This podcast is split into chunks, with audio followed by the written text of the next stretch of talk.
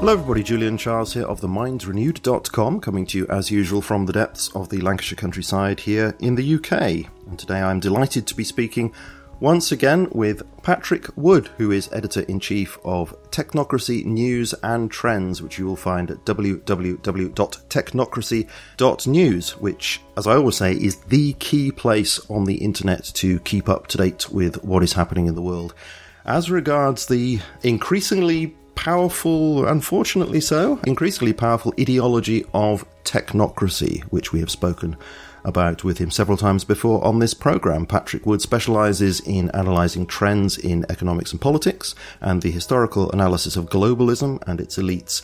He has been an investment advisor since the, the mid 1970s and co authored the famous two volume book with Dr. Antony Sutton called Trilaterals over Washington. Pat, thank you ever so much for joining us again on the program. Great to speak to you. I'm really glad to do that, and especially because so much of our site traffic is now coming from Great Britain. I never anticipated this, but every day I watch the numbers come in, the statistics, you know, on where traffic is coming from around the world. And a lot of people are interested in your nation to follow what's going on with technocracy. Absolutely, and you sent me proof of that, didn't you? You sent me just this little JPEG where you'd taken a, I think it was a screenshot of uh, the analysis of that, and I could see all these little arrows pointing all over the UK. So, in fact, quite a few in the northwest. So there are a lot of people around me here who are tuning into Technocracy News. Yeah, so it is good to speak to you. And this, as I said to you before the beginning of the interview, this is in fact our sixth conversation, which I find almost right. impossible to believe, but that is the case. Um, yeah. Because I find your analysis, I always say this every time, I find your analysis and your interpretation of world events, you know, the ways that the world is changing in terms of this ideology of technocracy. I find that very helpful, and I know there are many listeners who find that helpful as well. So, yet again, uh, it's great to be able to get your insights on this program. Now, we have talked in the past about your first book on this subject, um, I suppose, in, in, a way, your first book on this subject was the one that you co-authored with Dr. Antony Sutton, but uh, the one that actually has technocracy in the title, uh, Technocracy Rising, the Trojan Horse of Global Transformation, and your follow-up book, Technocracy, the Hard Road to World Order, I recommend both of those, and I hope people will get copies of those if they haven't got them already. The show notes, of course, will have all the information.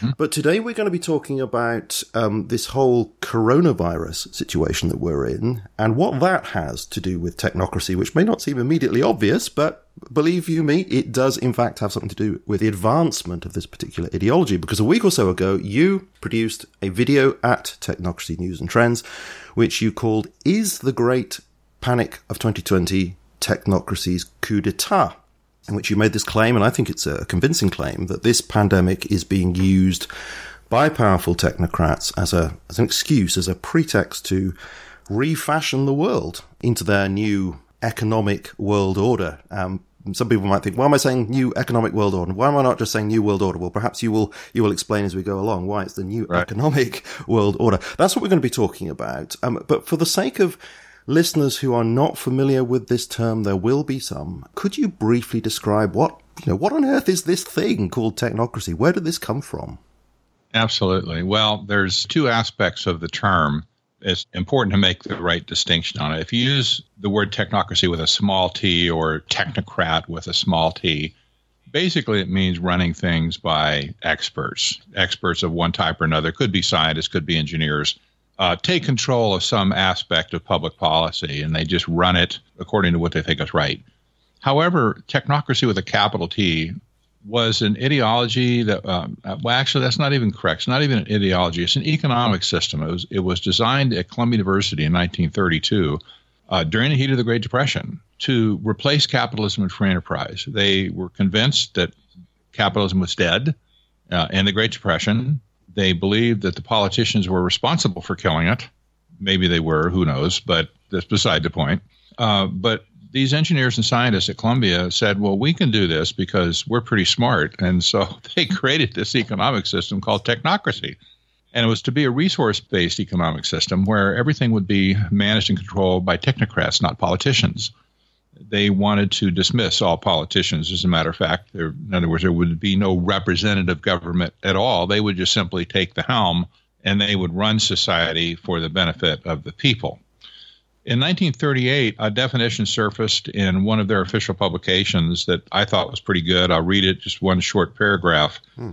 Technocracy is the science of social engineering, the scientific operation of the entire social mechanism to produce and distribute goods and services to the entire population. And that's really a nutshell of what it is. It's an economic system designed to encompass the entire population. That that means no person left behind, right? Everybody has to play ball. Okay, and you are criticizing this, but you're yes. not against. I always have to say this every time, but we must clarify this. You are not against science. You're not against scientists and engineers? It- That's right. Uh, and I have to say, the majority of scientists and engineers would never be called technocrats. They wouldn't want to be called technocrats. Right. In my experience, and I know plenty of people in science and in engineering in different capacities who are just normal people who are interested in using their skills and knowledge for serving mankind. But the technocrat steps over the line when he figures he can use his craft to control people. Mm. And that's the big difference here. Uh, social engineering is the idea of looking outbound to people and thinking, hmm, what can I do to cause their behavior to change somehow? You know, desire for control is where the real danger comes in here. And I think one time we talked about the role of scientism, how the philosophical underpinnings of scientism are seen throughout the, the technocracy movement. We did, and, and, that's why, of course, I'm referring to it as an ideology. But I take your point that just to call it an ideology right. misses out this aspect of the economic right. theory connected with it. Yeah, you could say it started as an ideology, and then its expression became control over all economic matters in the system. Hmm. And I suppose some people might think that's a good thing if you've got experts who really know what they're talking about, who are coordinating everything and making sure that all the resources are balanced and all that sort of thing, well, yeah, it would be a great way for the world to go, wouldn't it? Well, you know, theoretically, you could give some coinage to that. Um, you know, it kind of sounds a little bit utopian, but if you look at what some experts have actually accomplished with society, there are great dangers in it as well. I'm, i just posted an article this morning that more pertains to our country. Um, the so-called Common Core education standards that have been introduced into our school system, hmm. and it's pretty much in tatters right now. But nevertheless, there's still plenty of it perpetuating in, on our education system. The, the Common Core education standard was funded primarily by Bill Gates, you know, the billionaire uh, computer nerd of Microsoft. And you, were just talking about your, your Windows 10. Indeed, yes, yes. And his name is coming up a lot, of course, to do with vaccines at the moment, well, I know. It? Yeah. So this, this, article pointed out um, there was a study done on actual uh, student scores, you know, testing and stuff like that. And the study came up and, and concluded that Common Core is essentially behind the historic drop in student scores in America. And the drop has been huge, just absolutely stunning students are just, you know, being literally mentally destroyed because of this man's meddling with our education system. Well, he's very clearly one of these technocrat minded people. He thinks he knows better than everybody else, and he's got a lot of money. And he said, Hey, I'm going to step in here and I'm going to do some great thing for humanity. Well, yeah. yeah. Uh, he ended up completely destroying a couple of generations of uh, young students. Well, you're very much echoing what we had Duke Pesta a couple of times on this program, actually saying the very same sort of thing as you just said there. So that that is a, a practical example of this sort of technocratic attitude jumping in to improve things and actually not achieving that objective at all. Well, exactly. And we'll see a little bit more. In fact, we're going to see a lot more of this as we start talking about the COVID 19 what I'm now calling personally, I'm now calling the Great Panic of 2020. Right. I think that's going to go down in history as the Great Panic of 2020. Now, you said that this economic system, those people who were advocating this in the first place, they weren't interested in government. A lot of people might think, well, that's a great thing, you know, let's get uh, smaller government, let's get that out of the way. But um, it's more the case of leaving governance to the so called experts and their systems. That kind of sounds a bit like an autocratic system. You have explained in the past that it's not communist, it's not fascist. So, how does it relate to that kind of term, communism, fascism? They really don't. Those are political systems. Communism and fascism are both a political system as much as anything. Mm. Technocracy simply wants to just control the economic system directly. It never made any kind of um, provision for representation of the people in the government system, if you could call it government. They're just, they're just, just gone. And of course, the tradition in both Great Britain as well as the United States is a concept of uh, citizen representation, one way or another. Slightly, it's different, obviously, between our countries, but hmm. we have a constitutional republic. It's a very intricate system that allows the people to have input into our how our government is run and what it looks like and how the society is constructed and so on. These are the political issues. And the concept in a constitutional republic is keep your hands off the economy, let it take care of itself, and protect the economic system with the rule of law. And that means, you know, don't pick the winners and losers, just leave them alone and let the people sort that out. And in Great Britain, you have a, a similar system, very proud tradition of citizen representation, people you elect, the parliament, so on, and local governments that you have they would simply just do away with all that. They saw no need for it. Right. Said, well, why do you need to have representation like that if we're just doing what's right and we know what's right because we're scientists after all? Yeah, I, I, see what you mean. Yeah, so that, as far as this is concerned, that, that all gets in the way. That represents an opportunity for inefficiency, I suppose. Oh, my. You know, what it really ends up being in the end is a scientific dictatorship hmm. where everything is ruled by algorithm, essentially. I mean, it's just like, well, here's the rules you follow them, mm. or else we're just going to bounce you out of the system. mm. Think of the of the social credit scoring system in China right now, where people are either given privileges or denied privileges according to their social credit score. If you're a good little citizen, you get to do things. If you're not, if you're a troublemaker, you jaywalk, you smoke, or whatever, and they decide is bad, it drops your score and you begin to lose privileges left and right if your score drops low enough. And that, up to now, has seemed to be an incredible thing that that should happen here in the West. Yes. And yet, this is the kind of thing that we're seeing dawning with this coronavirus response. Um, we will come on to that in just a few moments, but I, I, just want to check with you that I'm right. You say that this idea of technocracy underwent something of a transformation, a rebranding, if you like, into sustainable development. Mm-hmm. And that happened, I think it was in the late 1980s, the early 1990s. Could you talk us through something of that so that we can understand the connection there? Because if it's now called sustainable development, we need to understand its connections to technocracy. Yes, absolutely. That story starts in 1973 with the founding of the Trilateral Commission. The co-founders were David Rockefeller and Zbigniew Brzezinski. Brzezinski has written had written a book. He's an academic. He had written uh, Between Two Ages: America's Role in the Technotronic Era. And during that time, uh, during the 60s, late 60s, he was a professor at Columbia University. Oddly enough, the same place where technocracy started originally. So mm. when I discovered historic technocracy, I immediately thought of Brzezinski's book immediately because that's what we wrote about with uh, what I wrote about with Sutton. And I said I got to go back and read that book again and see if there's any connection here between. Was he really saying something about technocracy? It kind of sounds familiar to me.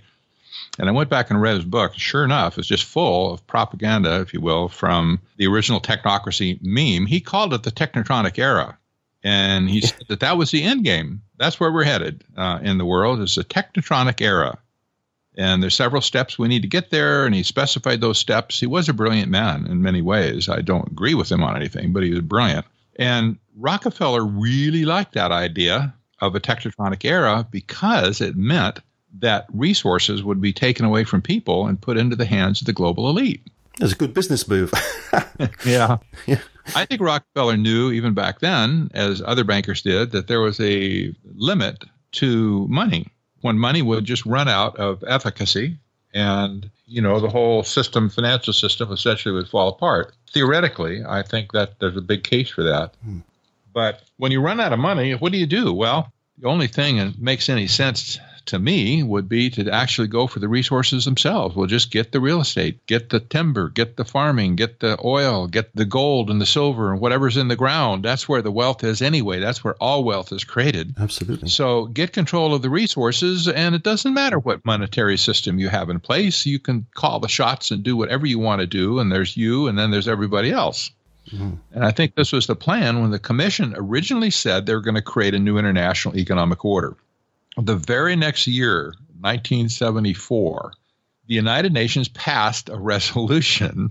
Just won't believe this. I wish I could show you the picture.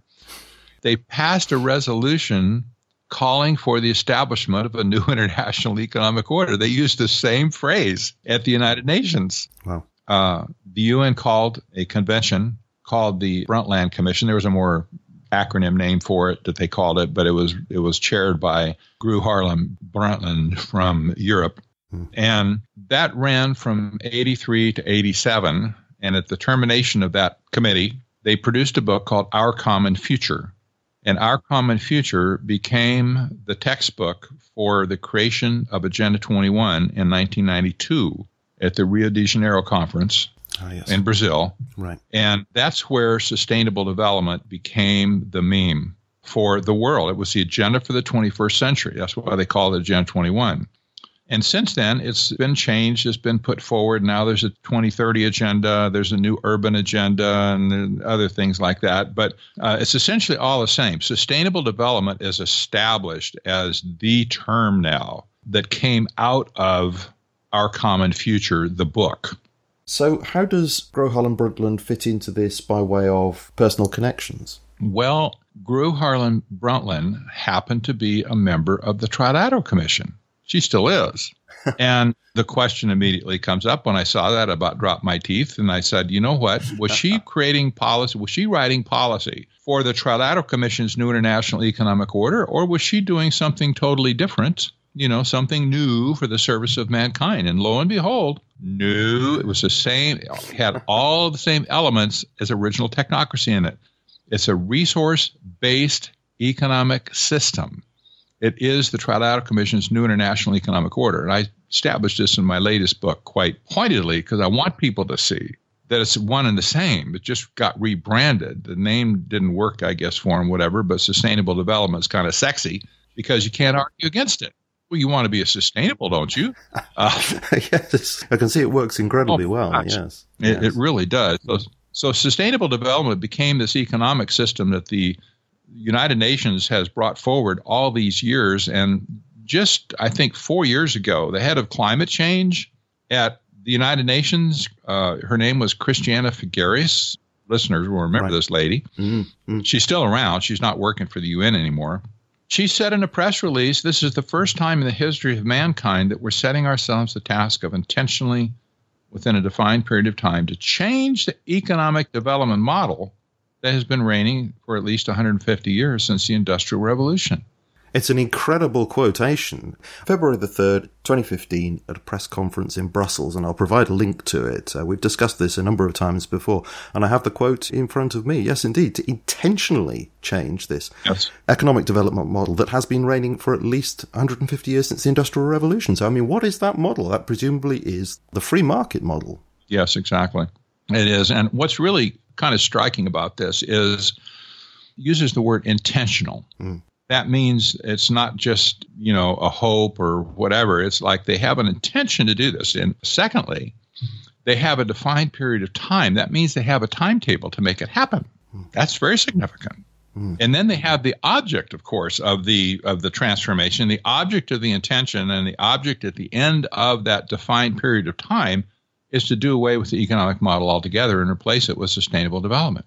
So it's very clear what the United Nations set out to do. And it's very utopian, isn't it? We've talked before about this. When you actually look at the list of goals, this is the United Nations wishes to achieve through this. Uh, they are incredibly utopian, just largesse for all and protection for all. And as if we're going to step into this wonderful world that is going to be controlled but beautiful. And it just smacks of something totally unrealistic. Oh my, yeah, that's really kind of understatement. But you know, when yeah. when you read the 17 Sustainable Development Goals that they produced with the 2030 Agenda just a few years ago, mm. those 17 start out just like you say: end poverty for all. That's number one. Yeah. Have jobs with dignity for everyone. That's good. I want a job with dignity. As you say, you can't argue against it, can you? That's right. And, and not, not, on the face of it without and, analyzing and, what's going on. That's yeah. right. And then they talk about lifelong education for everyone. Mm. Well, that sounds pretty good. It's like mm. a lifelong subscription to an online university or something. You know, so wow, I can just learn all I want. Ah. Those things sound great, but when you get down into the sustainable development goals, you get down around goal 15, you find out what the price is that you're going to pay to get those things. And the price is you're going to turn over all economic activity to us. We're going to specify what is sustainable production, and we're going to specify what is sustainable consumption. And that's it. It's just like original technocracy. We're going to balance both sides of that equation. We're going to limit, uh, we're going to allocate resources in a, in a scientific way, and we'll make the decision on what people are allowed to make that is, manufacturers and service people, whatever. And then on the other side of the coin, we will decide what you're allowed to consume as a consumer. Mm. And they've gone to great lengths to provide details on what that could mean. For instance, golf courses are not sustainable. Just think about that. Yeah. Wait a minute. A lot of people like to play golf. yeah, I, I, yeah. I'm not a golfer, but we have lots of golf courses in Arizona. I'm not a golfer either, but uh, I would defend people's rights to play golf. yes, sure. Mm. That's right. I would too. Well, they say ranching is not sustainable. You like red meat? Maybe you do, maybe you don't. A lot of people do. But they say, no, that's not a sustainable thing. We need to cut back or do away with that altogether. Well, this is the micromanagement of society that will turn into a scientific dictatorship where we end up being the cattle in the feedlot, so to speak. Well, indeed, yes. There was that global biodiversity report, wasn't there, which was suggesting, you know, we're very much overpopulated, the world can only sustain so many people, and that's I mean, they didn't spell everything out, but you do think to yourself, good heavens, you know, how do you get to a far less populated world? That's quite a chilling thought. Well, yes. And of course, depopulation is a major meme of the United Nations mm. now. Mm. They're all into that. And it's still based on the lie that was put forth originally in, the, in Paul Ehrlich's population bomb he wrote that in 68 or something like that. Not one of his predictions came true. Not one single thing he ever wrote came true. In fact, population is going down right now, not up on a global basis. Yes, and yet yes. people still hang on to this at the United Nations. Oh my gosh, the world is just going to fill up with people mm. and we're all going to die. It's a form of alarmism. We've got to stop the world from having too many people, and Mother Nature just can't take it anymore. People talk about now a demographic winter, don't they, in many countries in the West, that we don't actually have enough people, I know. have enough young people to sustain the economy, to, you know, allow people who are retired to have a decent income and, and that kind of thing. It's uh, right. back to front thinking. Um, obviously, we could talk about this a great deal, but I think people have got a good idea now of what we're talking about. And certainly, if anybody wants to go into more detail, then there are those five other interviews, which I shall actually list in the show notes for people to go back and listen to. And I highly rec- recommend that you do. I want to turn our attention now to how this coronavirus situation relates to technocracy, because in this video presentation of yours, you put forward the idea that this is currently a coup d'etat for those with a technocratic mindset. Now, this this is often used in a hyperbolic sense. I mean, do you mean it that way? Is this just a, a headline, or do you seriously mean this is a coup d'etat? I absolutely mean it with every bone in my body. I really do believe at this point they have pulled a coup d'etat. Mm. And I've written about the possibility of this uh, for well over six years now. Mm. If there was ever a time, remember the word intentional, right? If there ever was a time, yeah. if they ever figured they had enough power to actually pull it off, would they do it? Would they shut the system down and declare game over? And this is exactly what's happened. How it happened is a secondary story. The fact is that it did happen, and here we are. you know, you could either say, well, it was just an unintended consequence, it was an accident, it was just a bunch of fools that acted stupidly, or it's a coup d'etat of technocracy. And after my further research on this, I do believe it's a coup d'etat of technocracy. And but this is an extrapolation from absolutely it is. current events, isn't it? Because I mean, we are in this shutdown situation. Absolutely, we're in a shutdown situation but the general impression is that this is going to lift. People are talking about how we're going to gradually get back to not how things were exactly as they were before, but some semblance of normality. So, why do you think this is going to be something permanent? Well, let's talk about kind of have to develop this in, in sequence, I think. Let's talk about global warming sure. for a minute, or climate change. Hmm. Climate change has been the United Nations' primary instrument to drive sustainable development. And if you've never thought about this before, if your listeners haven't, I'm, I'm going to read a short, one short sentence from a United Nations report called Sustainable Development from Brundtland to Rio 2012. And back in 2012, that was 20 years after the original Rio Agreement, uh, there was a 20 year meeting, and the United Nations put out a rather large report called Sustainable Development from Brundtland to Rio 2012. And in the executive summary of that, right up front on the first page, this is what they say Climate change has become the de facto proxy for the implementation of the Sustainable Development Agenda. And I want to use that for my first connection here. Climate change and global warming was never an issue unto itself. It was always the proxy for the implementation of sustainable development agenda. So it never took on a life of its own. It has always been under the control of the sustainable development crowd in one form or another and has been used to drive society or stampede society into sustainable development. Do you agree that it was also used by the Club of Rome as a proxy? Absolutely, absolutely. It was. You do. Club Mhm. of Rome uh, originally, with their book Limits uh, Limits to Growth, uh, they were really kind of the original instigators of this whole thing. Okay. And you know, we talked about Rockefeller founding the Trilateral Commission, and people say, "Well, see, that's not the Club of Rome. That's you know, this is another group of people." Well, listen, the Club of Rome was founded at David Rockefeller's Italian villa. Right. Why am I not surprised to hear about these connections? Yeah. Okay. Oh, really? it's like, yes, it was. Hmm. It's the same crowd. You know, they were they were all together in various forms back then, and, and as, as a whole thing congealed, this is what we have today. So climate change has been disingenuous in that sense, and we all know of recent time the irrational hysteria that has been wrapped around the climate change mantra. Hmm.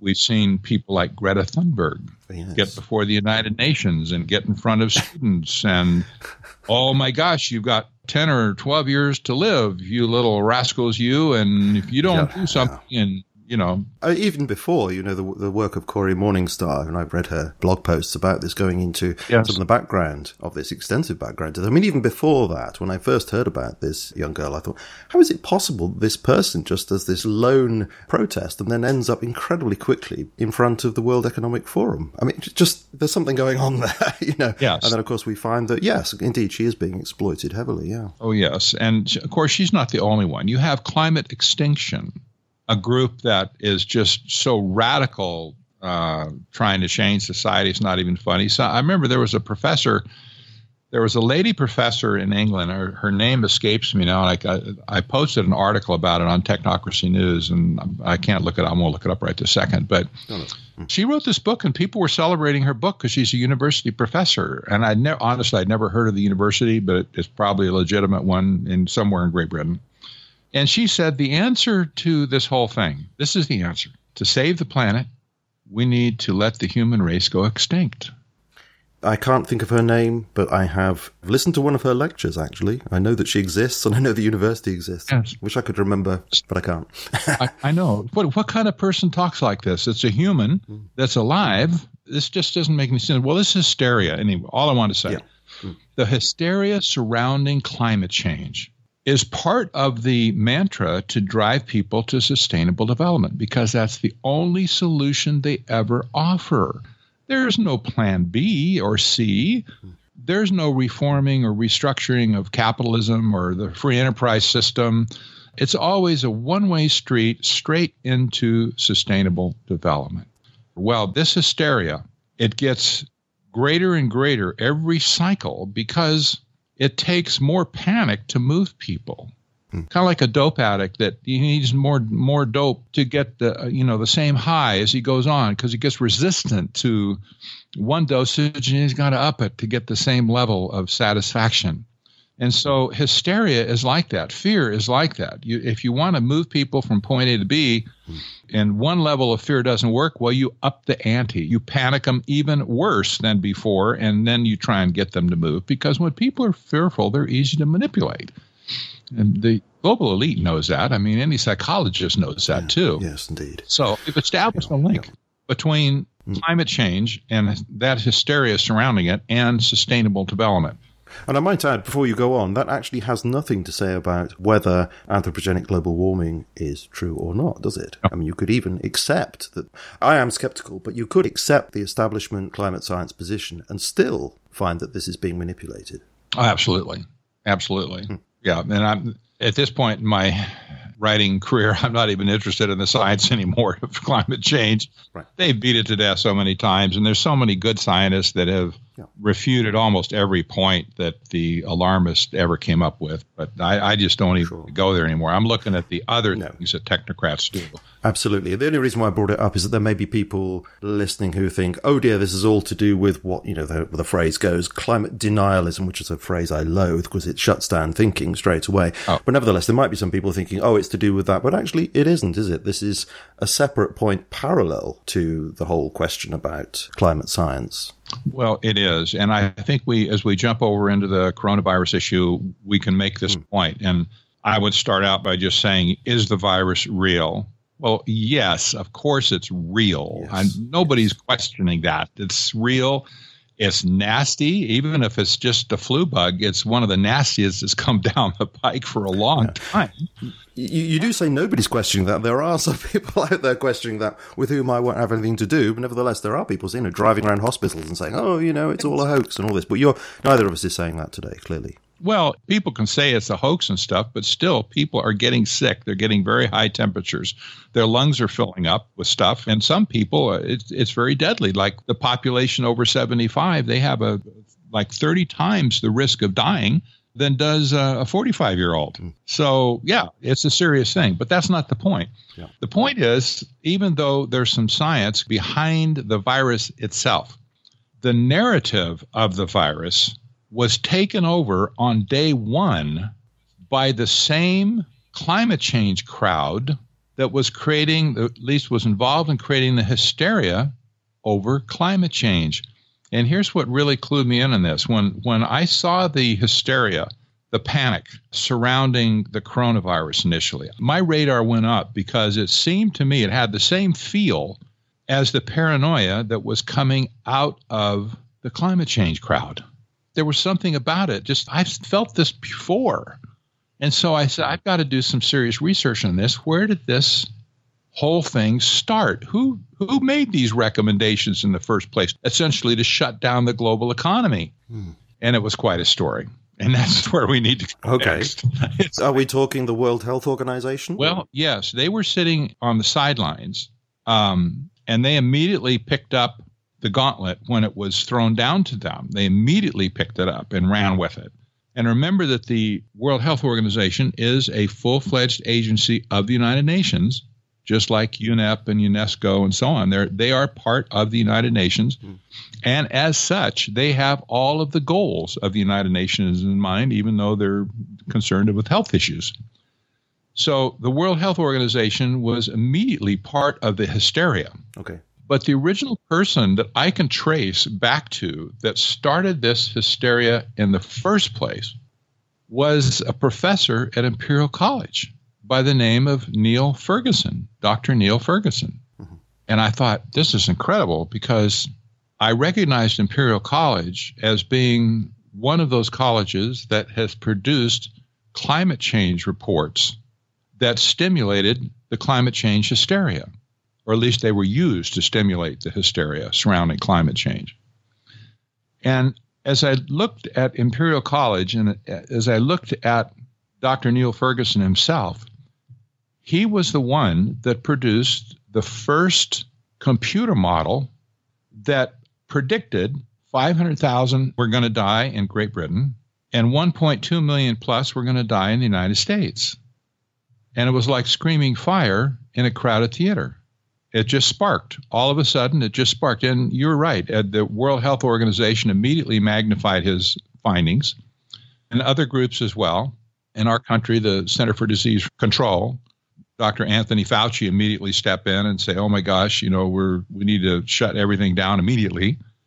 And the policy recommendations that nations of the world, yours and mine included, were served up by the same Dr. Neil Ferguson. And he'd been actually trying this for some years with other serious illnesses like Ebola and SARS and MERS, and it failed. But he came back with this one, and he said what you needed to do to save yourselves was to shut down all schools, universities, and grade schools and K 12 schools, practice social distancing, and you essentially need to shut the economy down and just quit letting people be exposed to each other. And these policy recommendations went right along with his call for all these people to die.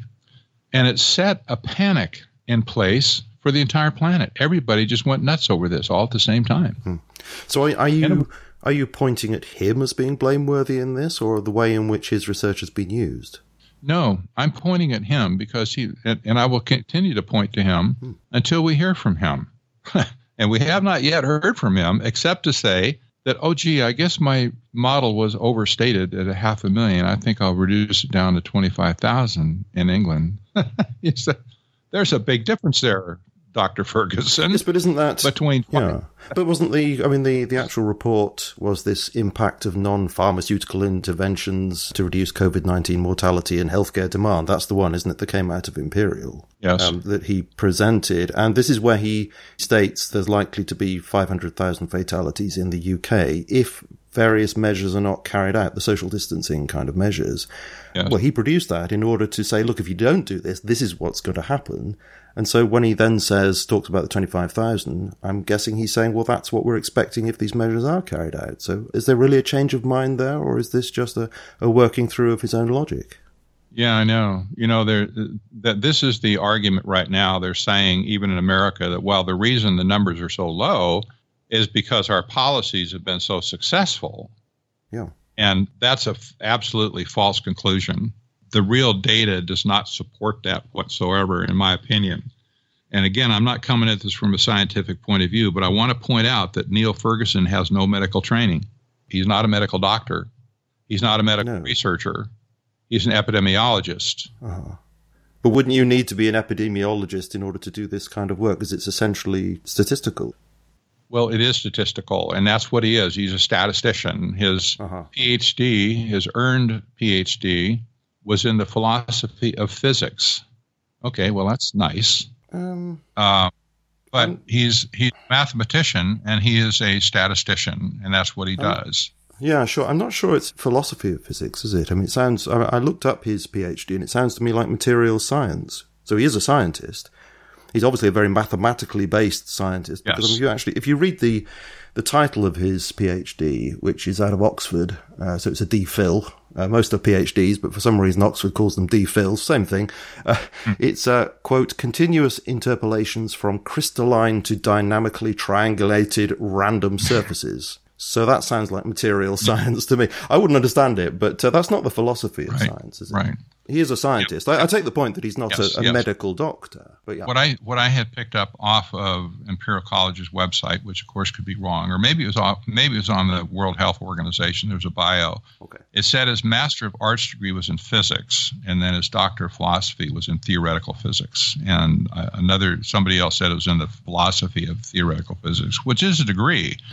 Um, and it's a very heady degree, I might add. Um, yeah. So a mathematician uh, basically produced a study that said the world was going to have all these deaths and stuff, and here's what they need to do about it. And I just personally, I can only ask myself, well, um, hmm, what gave him credentials to make world class policies hmm. uh, recommendations like this that were kind of iffy in the first place? Well, since then, in any case, since this original study came out, just about every country in the world is, panicked into shutting down their economic system. This was one of the primary goals in the first place.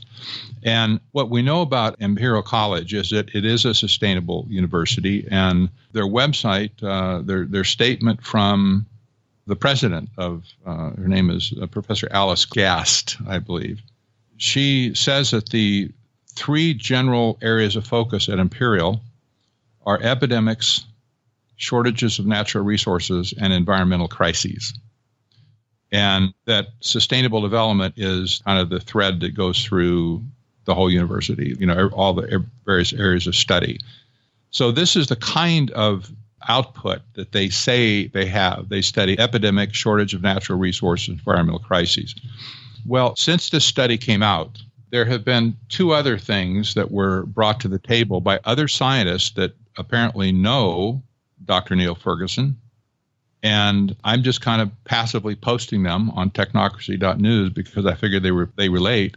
One is that Ferguson was accused of, of a patchy record of modeling pandemics, and the article wrote about um, the episode in 2001 in Great Britain where hoof and mouth disease broke out.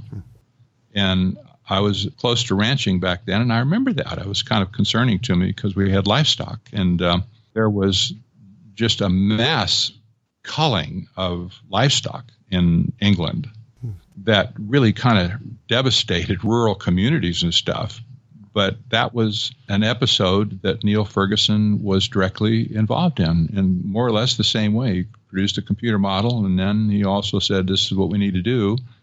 We need to, um, you know, cull the herd," and they end up killing just a huge. I forget how many animals it was that it actually ended up dying, but it was, it a huge amount. And so that was that was one thing that was interesting. And then another article just came out out of um, Times of India by a research team, the head of a research team there, that claims that the study that Ferguson put out at Imperial College was greatly flawed. They're giving very succinct reasons on why it's flawed and hmm. it never should have been released in the first place. Yeah. And to me, it plays into the whole mantra that there was something else going on here besides science. Well, hmm. But it seems to me that you are actually making quite a serious accusation here. I mean, there's one thing to say, okay, maybe it was flawed. There are other academics saying it's flawed. That's one thing. Maybe his report, his research is wrong. But you seem to be saying that actually he was intending to do something else rather than primarily science, that he was actually trying to shut down the world economy for, you know, ideological reasons. That seems a, a very serious accusation. Well, you know, I realize it is, and I, I will qualify it just a little bit to say, well, maybe he was just completely ignorant and he really is just kind of a loose cannon. And he did this and he just doesn't have any connection to any of that stuff. On the other hand, Imperial College is tightly associated with the United Nations. Hmm. And they have chosen to wrap sustainable development into the university all through its various uh, disciplines. I, I see your grounds for suspicion, but I personally wouldn't wish to jump to the conclusion that you seem to be making at the moment. I'm not saying you know, it's completely groundless. There's ground for suspicion. But beyond that, can you really tie up those loose ends yet? I'm, I'm not convinced. Well, okay, I, I, can I can concede that that there will be more loose ends tied up, perhaps in the future. Hmm. But in the meantime, the United Nations, having stated they want to kill off capitalism, climate change, saying they want to kill off capitalism, and all of the hysteria surrounding those other elements that want to kill off capitalism. And then all of a sudden, capitalism is taking a major hit. I take your, it, I know, I do take your point that there is grounds for suspicion, as I said before. Yeah. But I do wonder whether you're jumping the gun, actually pointing the barrel, as it were, at Professor Ferguson and saying that his intentions were other than it seems to be. Um, well, time will tell. He needs to, he needs to come out and, you know, make a statement or get involved. His paper that he put out a couple of weeks ago, finally he put a paper out. He was just advising behind the scenes initially when he finally released a paper. The team in India that was working on this pointed out that his paper was not peer reviewed.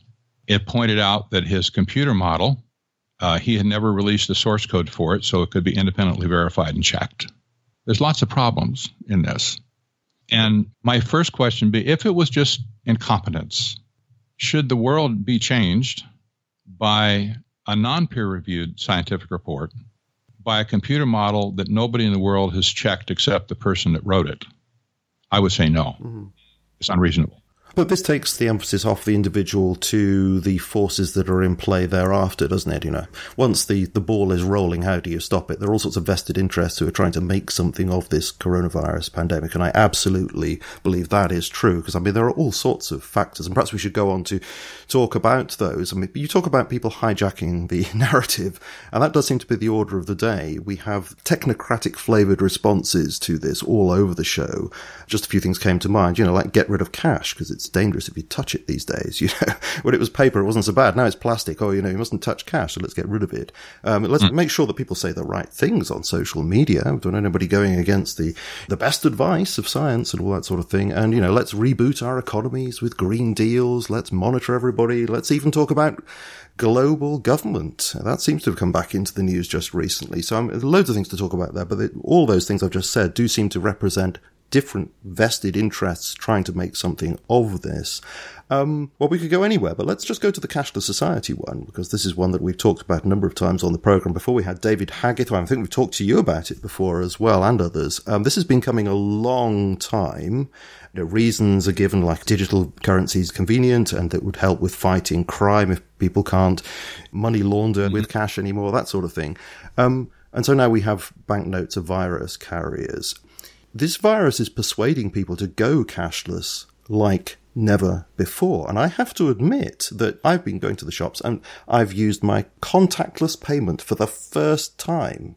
And I've said to myself as I was doing it, you know, I'll go back, of course, to using cash and that sort of thing. But, you know, once you start these things, it's very difficult to roll back from them, isn't it? Well, it is. And this is one of the biggest fears in America right now is that all the things that are happening here, once the government grabs the power to do something, they very seldom ever give it back. And so we're at risk of losing a lot of ground, um, you know, liberty-wise in our country, I think, and yes. economically, the things like you know the cash issue and stuff. You know, it's almost a foregone conclusion at this point that they're going to win that point, and and that we will eventually end up in a cashless society. And we've seen rumors come out from I think China started this one that cash, actual cash, can be you know can carry the virus never been proven, but somebody said it, and oh my gosh, you know, I can't touch cash anymore.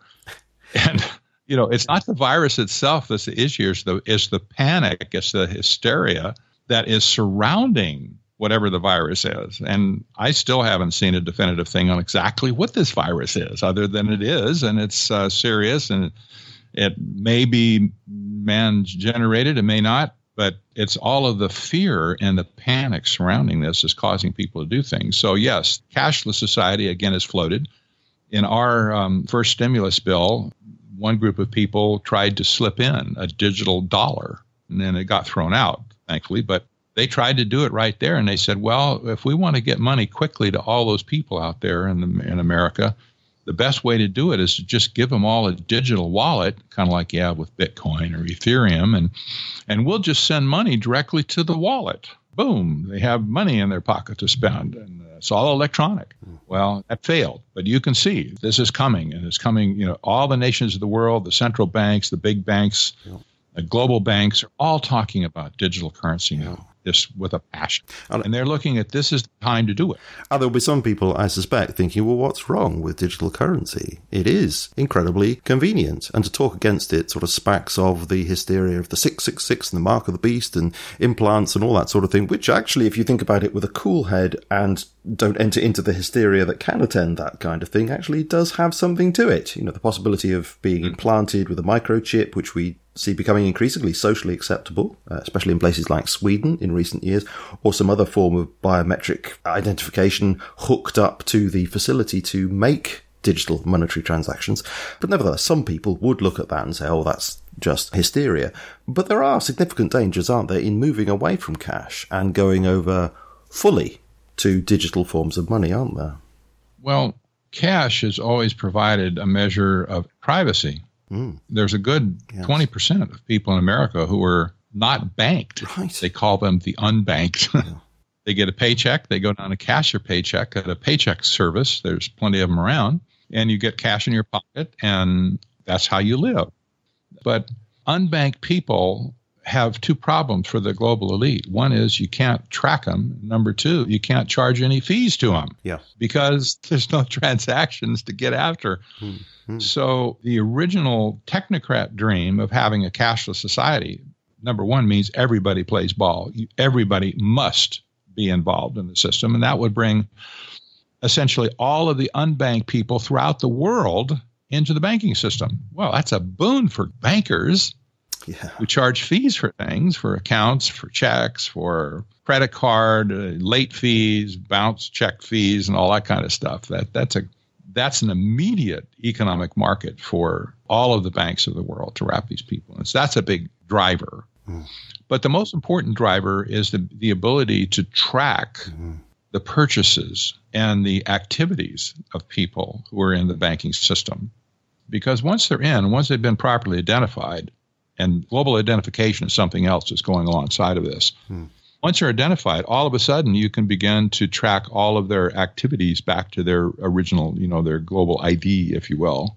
So you have visibility on what they're buying, where they're moving about, you know, the nature of their purchases, um, income received, that sort of thing. Uh, all of a sudden, everything is just laid bare. It's a huge amount of power, isn't it? To have information of that quantity and quality, a vast amount of power. It, it is. And that kind of data means control, mm. that those people can be controlled and manipulated. And I think we probably talked before yes. about how clever marketing is today with, uh, you know, with like on the internet, you, if you're talking about something or you go look at a certain web page or whatever, all of a sudden ads start coming up on every other browser you touch anywhere. Mm. And they're trying to sell you that thing. I said, well, I didn't even talk about that over here. Why? You know, what's going on? Well, like ways to track you back and forth. And some people have discovered by trial and error that uh, many televisions today, so-called smart TVs, actually listen to your conversations and they pick up buzzwords mm. out of your conversation. They begin to deliver ads to you predicated on those buzzwords. And smartphones have been shown to have listened from time to time on same kind of conversations. And you may say something over here in front of your smartphone and then go to your computer and all of a sudden ads start popping up and you say what well knowledge means yeah. power to control and when when those advertisements can be delivered selectively to manipulate the consumer. The connection may never be seen by the consumer, but they are indeed being controlled. Absolutely. And to bring this just something of a biblical perspective, of course, ultimately, there is the power in order to switch off somebody's ability to buy and sell if they don't say and do the right things, which is always a very spine chilling kind of thought. It's there in the Bible, and we see the potential for that shaping up as we speak. We do. And again, if you think back to China's social credit scoring system, that philosophy behind that, at least, is uh, already seen in many different contexts in the West. Uh, not exactly like theirs, but you can see the, the, the rise of the philosophy behind it that yes, this is what we want to do. We want to reduce everything to an artificial intelligent algorithm so that people can be manipulated according to algorithm. Mm and we see this mentality everywhere. We see it not only in like in trading in the stock market, for instance. Most of it's being done by AI today, not by humans, but also in delivering uh, the rules and the channel in, in which you must behave by artificial intelligence, depending on the things you have done. Like you went to these certain places, you were involved with certain churches, you were involved with certain political movements or whatever, and all of a sudden you're artificial intelligence cocoon starts to direct you into certain areas that you never go by yourself. You find out you've been captured. Yeah, it's amazing. You know, we tend to think of individuals making decisions about other individuals. Oh, so and so hasn't obeyed the, the, rules in some way. Well, let's tweak this. Let's switch their ability off to do such and such. You might find that in a kind of dystopian 1970s movie or something like this. But with the advent of AI, we're looking at something totally automated, aren't we? Where if you don't behave in the, the right kind of ways, and of course we see this with the virus, don't we? If you if you don't have the immunity, if you haven't had this much touted vaccine or whatever, then um, yeah, you're going to find yourself banned automatically from entering such and such a building or such and such a venue. That seems to look forward to a situation where all these kinds of controls could be totally automatic. That's their goal that is the goal of the people who write these algorithms. And you say, well, where are these? Where are all these algorithms coming up? Much of it comes out of Silicon Valley and places like that. Mm. You know, where the the AI centers are. You know, the the people that are immersed in that culture are all flavored by this technocrat mentality that data is gold. Artificial intelligence will not work without data. It has to have data to learn. So the push for real time data or a real time data feed is understandable from that point of view because today, when an AI program is created, the best they can do to test it is to take historical data and kind of play through it, if you will, like on a VCR, you kind of play through it with a you know with a forward and stop button, and you pretend you're live, but you're using historical data and they can get a long ways to figure out well, how it will behave as it learns and so on. But there comes a time when every AI program must have a source of live data yes. in order to really spread its wings and fly. That's what they've done in China. They have real time data feeding into the AI there. And that's why there's such a push in the West to feed all of this data into AI programs so that they have a live feed. Good example of this is the apps now, uh, the new newly released apps coming out on smartphones that demonstrate social distancing, or if you've come in contact with somebody who has the COVID virus.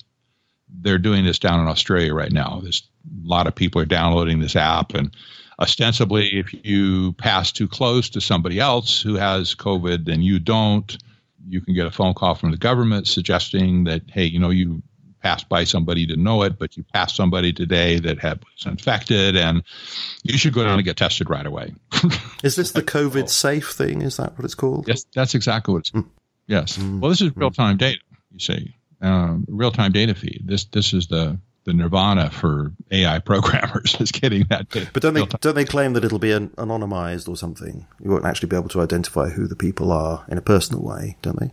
Actually, no. In Australia, they're saying that they're protecting the data, that it will be deleted, I think, in 21 days, and it's going to be stored in some kind of a secure cloud that is being configured by Amazon, which almost makes me laugh right off the bat. But, uh, but they, they're making all these promises. Nobody will ever see your data but the government and of course the app developer and the people in the middle and whatever.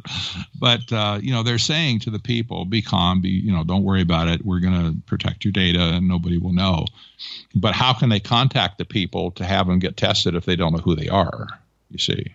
How can they know that somebody's in contact with you that has it except that they know who that person is and where their smartphone is? Of course they do know. Yeah. So you know the promises of anonymity anymore are pretty thin. We'll protect you, but then almost every week now we hear of some major data hack where you know hundreds of thousands of passwords and names and email addresses and everything else have been you know lost or discovered on the dark web. It's like, well, yeah, well. well, it's a similar sort of thing here in the UK because obviously they're talking about a similar kind of approach to it, and of course there are privacy concerns and the like. But you know, the government can say as much as it likes that uh, it won't be digging into personal data. But Big Brother Watch has come out with a statement looking at the, the Investigatory Powers Act that was signed into law just a few years ago, and that permits the government to access personal phone data already for health reasons. There's a little quote from the legislation itself. It is necessary to obtain communications data for a purpose of falling within this subsection. There's a bit legalese here. If it is necessary to obtain the data, dot, dot, dot. And one of the cases is for the purpose of protecting public health. Right. So if they want to, they can access your personal information. Well, it's pretty much out of control around the world. Uh, the government and the and technocrats operating through the government insist on having live feeds of data and you know personal data as well. Health records are a gold mine right now. So yeah, I know yeah. people are saying, yeah, it's good to have this, you know, to track the coronavirus. But in normal times, if there was no virus and there was no hysteria, they would not go for any of this type of privacy invading stuff. I don't think but they are today. Hysteria is achieving this, yes. Yeah. Can you tell us? I've got to ask you this because this is so much in the alternative media. Can you tell us something about ID 2020? I understand this is a corporate alliance yes. and it's advocating what they call, and this is a direct quote, digital identity globally. Yes. I see an, an immediate connection here because if you've got to identify people digitally all around the world to achieve the kinds of things that we have in, in mind in this conversation. And it has yeah. partners with Microsoft and the Global Alliance for Vaccinations Immunization, the Rockefeller Foundation, a lot of sort of concerning connections are concerning foundations. How does this all tie in? Because people are talking about ID 2020. I know, and they should be talking about it, and they should be very concerned about it if it were possible to give a digital ID, and in particular a blockchain oriented digital ID that would make, uh, you know, that would not only encrypt it, but make it virtually impossible to duplicate. Once a person has such a digital ID that is backed up by a blockchain algorithm, everything that person ever does from that day forward can be tracked back to that particular ID. So, if, for instance, let's say that the banking system has like some kind of a digital currency in place where you're walking, you go to Germany and you buy something and you plop down your card uh, or you wave it over the thing to get contactless payment and your ID is built into your card now.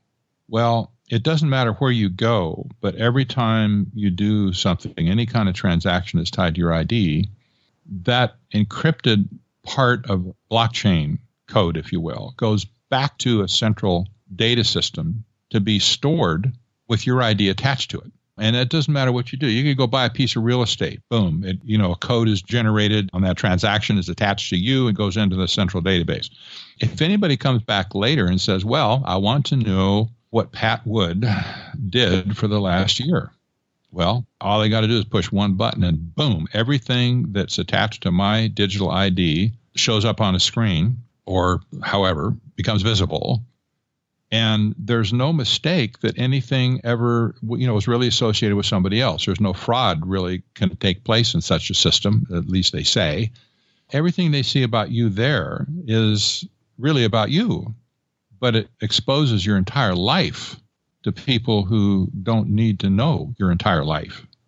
And the reason they want to know your entire life is so that you can, again, further be manipulated. And if your health records are part of that digital ID, and if your transactions and travels and communications and social media posts and everything else in the world is connected to that ID, then they know more about you than you know about yourself that you can remember about yourself. And they will be able to use that with artificial intelligence algorithms again to conjure up a course of action for you that they determine, not you, that they determine for you. Let's say, let's say an insurance company, health insurance company. A health insurance company wants to write policies. It wants to maximize its profits. So you come along and you say, hmm, that company looks good over there. I'm gonna I'm gonna fill out an application and you submit your application for health insurance policy. They have access to all this data. You don't, but they do. So they run their predetermined model of the the model insurance owner and they run your data against that screen. And they find out that you've got type 2 diabetes right away, of course. let's just say. And they find out that you're politically conservative or you're a Christian or whatever. You know, all the, they know all this stuff now. If you don't fit the profile of the customer they want, you're just going to get a letter of rejection. Why did you reject me? You'll never know what happened. whatever. absolutely, absolutely. To come back to the point that I, I, mentioned earlier on, this could all be all, all automatic. All, all, of these things could be increasingly become totally automatic. exactly. So, yeah, no consciousness involved at all. In Facebook right now, when somebody makes a post on Facebook that Facebook decides is offensive, all they receive is an email or just a notice on the screen that your post has been removed because it didn't meet community standards. Yeah. They never say why. By and large, it's a very weak appeal policy to get around it, you know, if you're really misjudged. But if they just decide they don't like you, boom, you're gone. And the claim is you you violated community policies, but that you never can figure out what they were that you violated, so you don't violate them again. Once people have data on you, they can just play games with your mind until you're just crazy mm. with this kind of stuff. By and large, you'll never know how you got manipulated, but um, Okay, so to bring it back to this digital identity globally, if that's the phrase, this is the ID 2020 crowd.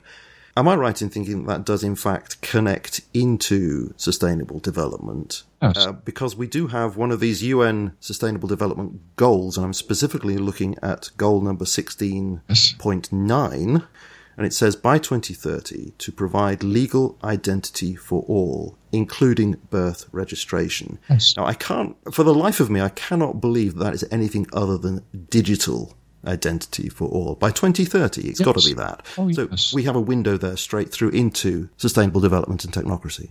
Yes, absolutely. Mm. All of this stuff is written into this because it's an economic system. Mm and you see the trails of these kinds of things all over and the sustainable development goals are there for anybody to read. Like you've got them i've got them anybody can go and search them and find them in a heartbeat. You know they're they're fishing for stuff that will completely uh, i want to say slice and dice. It doesn't mean cut up but they'll slice and dice the data of the world to suit what they want to do Well, the last thing I've got to ask you here is, I mean, this is the thing that's always asked at the end of such interviews, which deal in, in matters that are, well, quite dystopian like this is, you know, what are the solutions? What can you offer as a solution? And I know I've asked you this sort of thing before, uh, but in this particular situation, what occurred to me, and I want to put this to you, whether you agree with me, is that although, you know, we're not going to be able to change everything, nevertheless, we have a situation that has developed relatively quickly and we have all these vested interests that have just been waiting for something like this to happen and they're jumping in a big way. And they're trying to convince us that the world is going to be new it's never going to be the same again. Of course, trivially, that's going to be true. Of course, it's never going to be the same again because things change all the time. But the way a lot of these opinion pieces are written, for example, and I have a very famous one here from the MIT Technology Review, which you probably know very well. The way it seems to be written and things like this are written is that it's never going to be the same again in a really big way, as if these changes that are happening are something we've got to, we must live with and we must embrace. And my question to you is, do you agree with me that a way out of this as we go forward is to actually dig our heels in and say, okay, there have been changes. There have been necessarily some changes that have taken place. We've got to fight this thing. Though I don't like the metaphor of war. Maybe we'll get back to that in a second. But we've got to demand as we go forward that these things are rolled back. Everything that we can clearly see is not necessary anymore. They must be rolled back. And we must be absolutely vigilant about this. I mean, do you agree with my basic position on that? I do. I do, and that's that's pretty much what we're experiencing right now in the states. Hmm. And I think that people have a responsibility to stand up and be counted just on this issue. But I've talked about this before, and other people have written about it quite succinctly, probably better than I. That there is an anti human and an anti civilization nature to sustainable development and technocracy that just really kind of defies explanation, but it is anti human, it's anti human dignity it's anti-humanity as being, uh, you know, created by the God of heaven, for instance. Uh, they completely disavow all that stuff. Right. Yeah. They say only science is a source of truth. There's no other source of truth anywhere in the world except for science, and they have it, and we don't. So we have to listen. So they, you know, they have been promulgating uh, anti-human uh, ideology. And uh, you know that lady, that professor we talked about at the beginning of the program, that said what we need to do is just just let the human race go extinct. That's not anti-human. Yes, it is. So when people are resisting this, I really think what they need to keep in their mind is we want human dignity placed back at the center of our society where it belongs. Mm. We're people, not cattle we're made in the image of God, not in the image of a rock or a tree or whatever. We want to be part of society as human beings who have some right to autonomy hmm. because we are created, in fact, in the image of God. And I think, especially for Christians, I, I tell you know people over here that I have opportunity to speak to about this. It's time to run for high ground as far as being a Christian is concerned. For all of weak need Christians who are just too timid and too scared and too paranoid right now about all this stuff that's going on, I say, listen, you need to take a deep breath and run for high ground where your father in heaven is located. You got you better get in touch and you better do it now and figure out where your line in the sand is, where you know where you stand in this world. Sure. And if you don't like the world the way it is, or if you don't like the way people are being treated and unjustly, or you know, you, you need to get out there and do something about it and speak up. Mm. But in the end of it, we're fighting an anti-human, anti-civilization ideology here that will not uh, stop advancing on its own. It simply will yeah. not. That's a very broad view, and I do agree with you. But just to bring it down to the detail of the situation at the moment, just for an example. Okay, if we're presented with an option to download an app, let's say it's not mandatory, well, then perhaps we should seriously consider perhaps I shouldn't download that app. Or we do download it, and then we say to ourselves, well, look, as soon as this thing is no longer required, I'm not going to follow the lazy route and say, okay, I'll just leave it there because it might have some other purpose and maybe there'll be some narrative that sells us, oh, you know, it's good to leave it there for some other purpose. We say, no, I'll delete it now. You know, these very simple things. But my fear is the narrative is going to be recrafted over and over over the months to come to say that a lot of these measures that are being brought in have really got to stay because we've got to keep this world safe. The world is different now.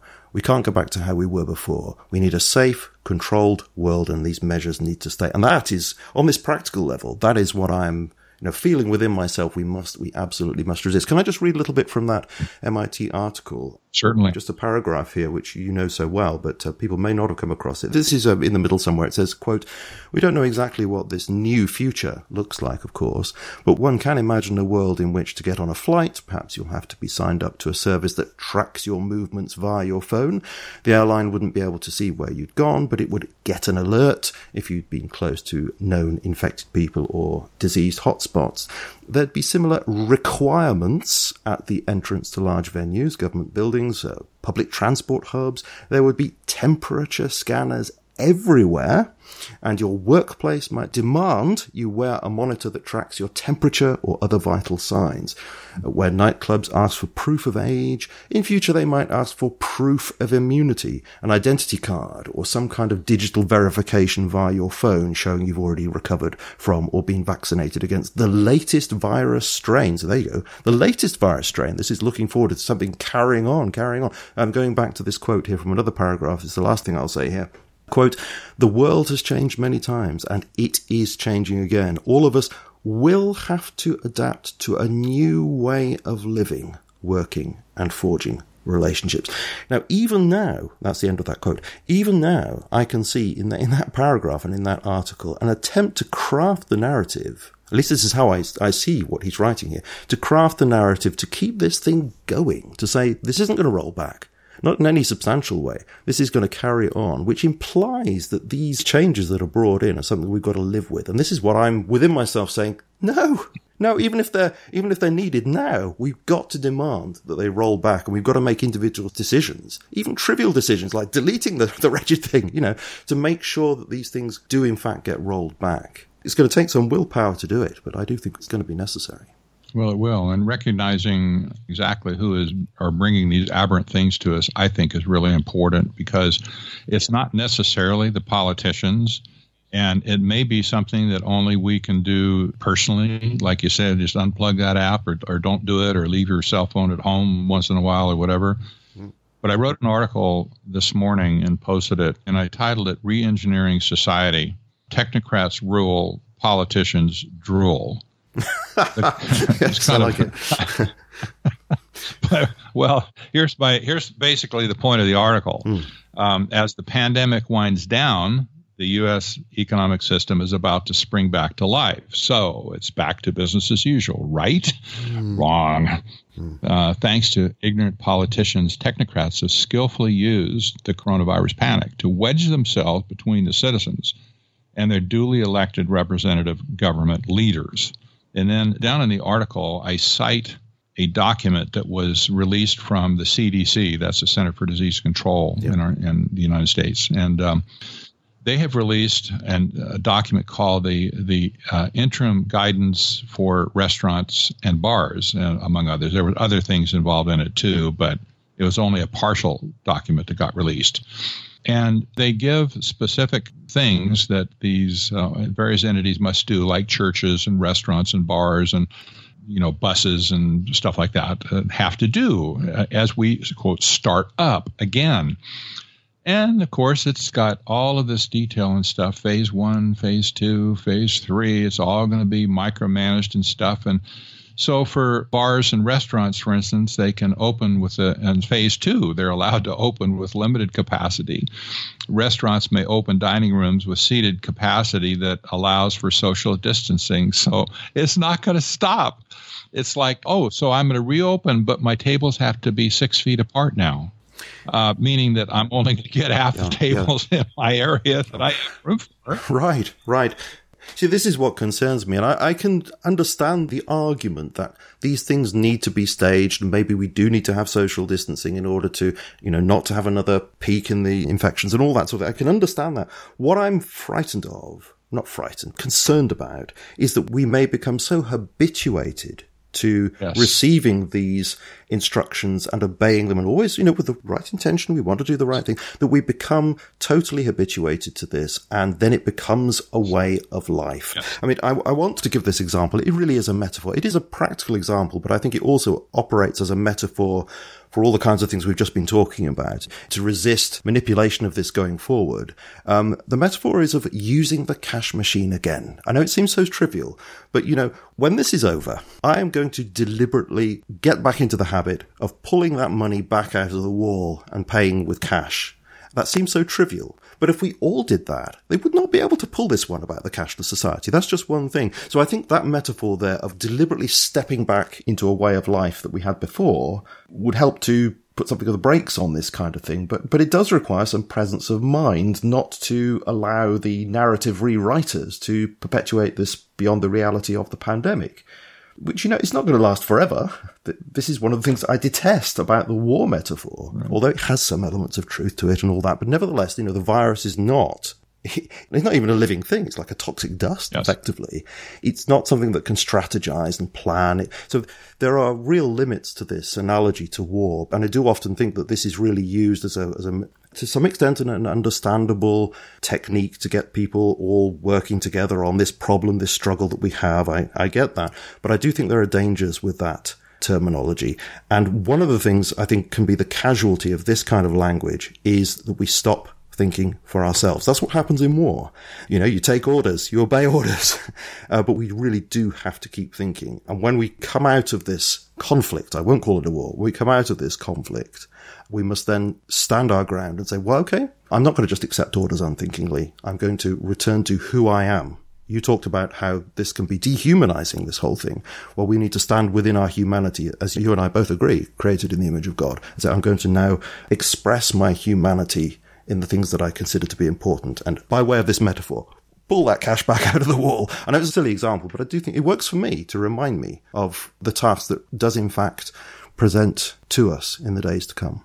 Yes, that's a good point. Sorry, there's a little bit of a rant there, but uh, I do feel strongly about that. Anyway, thank you ever so much, Pat, for coming on again. It has, as always, been a you know a fascinating conversation, a challenging conversation. And I think, as with all programs and all guests, there are some you know slight differences of opinion on things, and I think that's absolutely fantastic because you know what I'm trying to do here is is not just you know have a cozy, pleasant conversation where we always agree on everything, but to you know share controversial ideas and have a, a back and forth. And I think that really is the way to get at what's going on. So I thank you ever so much for coming on and for sharing your thoughts with us and your concerns. And of course, I will certainly again direct people to go to technocracy.news and to get hold of your books. I'll put the, the links there in the show notes. Could you just tell the audience something about technocracy.news because not everybody will be familiar with it, what you actually do there, what they'll get if they go to the website. Well, exactly. Technocracy.news is about five years old now, and I have thousands and thousands of articles that I've posted there over time, fully indexed and fully categorized, uh, where people can find out just about every aspect of technocracy they would want to see. And I have uh, taken articles from all over the world, from every continent, uh, from different types of uh, writers and so on, some academics, some not. But um, the idea is to show people what other people are saying about not me. I don't write all these articles. I want people to see what others are saying about technocracy, how they are viewing it, how they're pushing it, etc. And so I usually will make commentary at the top of every article just to give it context. But aside from the articles I write personally, uh, the rest of them are from other sources that relate to the topic of technocracy. And it's interesting that our readership comes from all over the world. We've had people come from every country on the earth. It's just amazing to me. Absolutely. I never intended this when I started. I never had any idea. But it confirms the world is concerned about technocracy. and, Absolutely. Yes, it does. You got to find it. And let me say, for people in the UK or people in, in Europe, my books are available on Amazon there. Hmm if you absolutely want to have a signed copy from me personally, then okay, you're gonna have to buy it from me and pay almost as much for shipping to get it there. and there is a Kindle version and there is an audio book available on my latest book. Oh, excellent! Yes, and you also have a podcast, don't you? That's been going for quite a while now.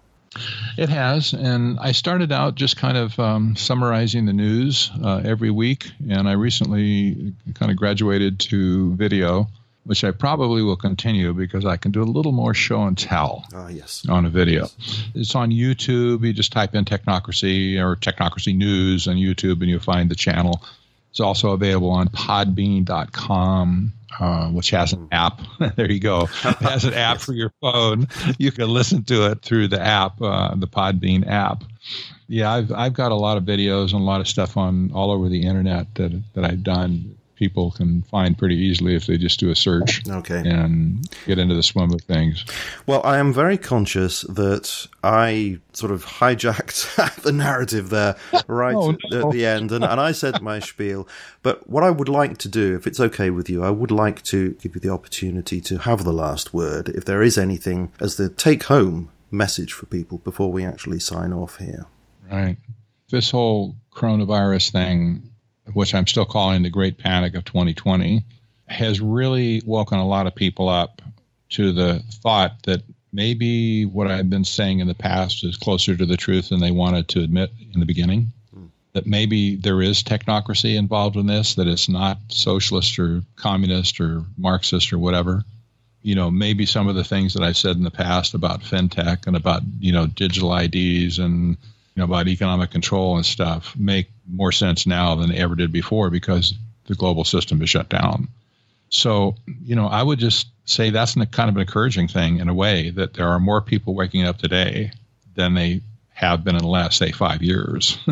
Yeah. That's a sick, twisted view of the, of the, of the pandemic.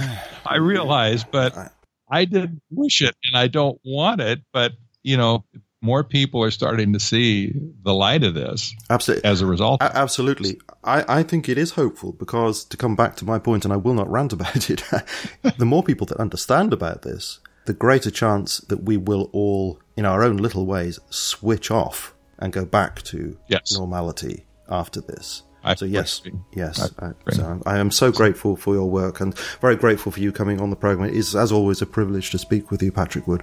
Thanks ever so much for coming on. It's been a delight to speak to you again. Yeah, my pleasure.